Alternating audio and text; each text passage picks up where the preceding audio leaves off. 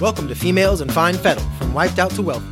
This is where conscientious women entrepreneurs and women living like a boss come to learn about balancing their personal and professional wellness with ease. If you have the enthusiasm, motivation, and grit to make it happen, then listen up every Monday. To be sure you don't miss an episode, sign up for weekly updates at femalesinfinefettle.com. The following discussion is for educational purposes only and is not intended to diagnose or treat any disease. Please don't apply any of this information without first speaking with your doctor. Now, here are your hosts, Ashley Rose and Dr. Michelle, functional medicine doctor, naturopathic physician, and East Asian medical practitioner. Hello and happy Monday. Thanks so much for joining me. Today, I want to dive deep into maintaining motivation, since our theme of this month is mindset and motivation. Now, we've talked a lot about initiating that motivation by finding your core why. If this sounds foreign to you, please check out episode 22, where I cover the 5 why exercise. I also go over it in depth in my free online course, Creating Healthy Change That Lasts. But maintaining that motivation is a whole other story, right? Once you've got that dose of motivation, you want to ride that wave as long as possible. And what I typically see happen with people is that they want to really dive all in and tackle all the things, right? Nutrition, exercise, water intake, supplements. But the thing is, we've been socialized for instant gratification. So when we go all in like this and have expectations to feel like a new woman after a week or two, and then that doesn't really happen as planned, it's really easy to get discouraged and slip back into our old habits.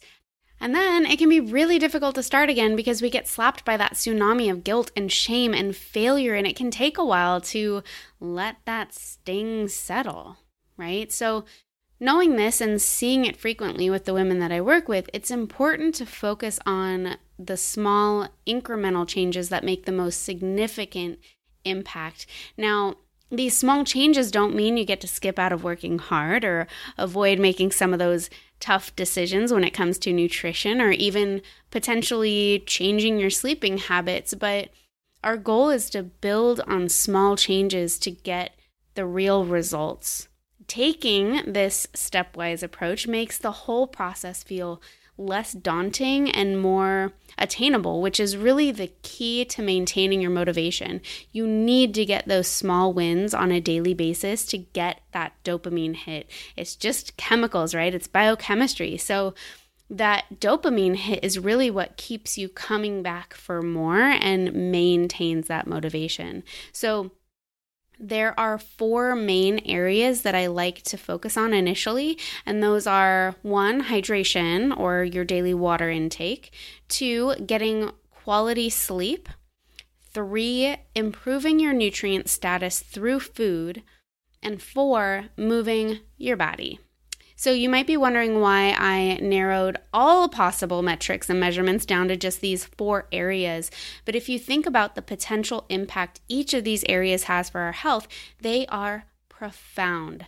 Some of the most common concerns women coming to see me for are energy issues, digestive complaints, headaches, and mood imbalances. And these can usually be dramatically improved if we have these functional foundations in place. From a provider's standpoint, I'm not the one healing my clients and patients, right? But I'm teaching them how to heal themselves. Yes, I could easily recommend several different herbs, supplements, or even medications to relieve the symptoms, but that doesn't really cut it. That might be a piece of the puzzle, but it doesn't get to the underlying issue, which may relate to one or a combination of these 4 pillars, right? Hydration, nutrition, sleep, and movement.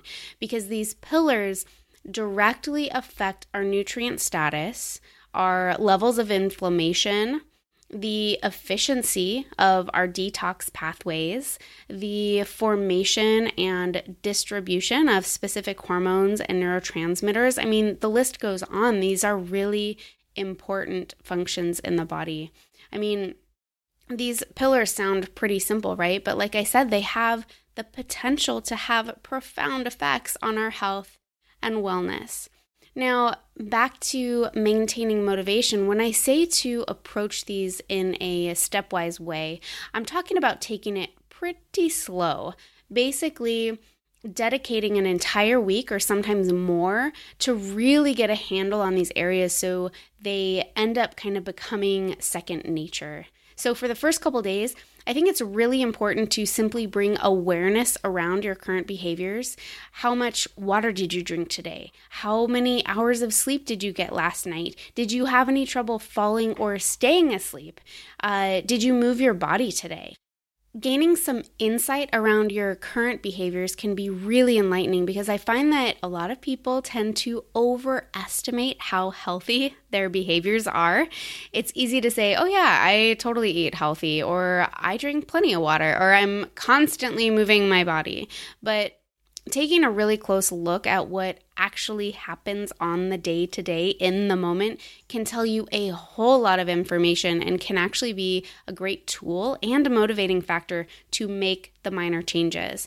For example, in my new ebook, the action steps for the first couple days for each pillar is to take inventory on what you're actually doing. I dive into the why and the how much and the quality, and depending on the week, I go into more detail around other nuances like electrolytes and how to modify your water intake depending on your activity level or whether or not you're pregnant or breastfeeding. I basically use the same process for each of the four main pillars to make it really digestible and easy to follow with daily action steps.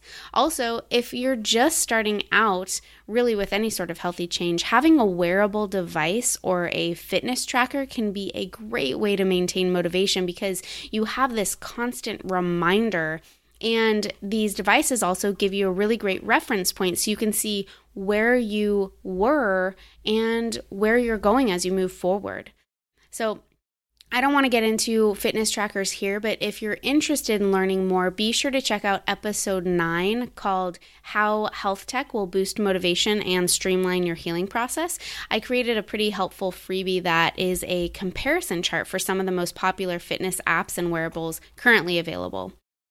All right, so for today's freebie, I want to invite you to grab my brand new ebook.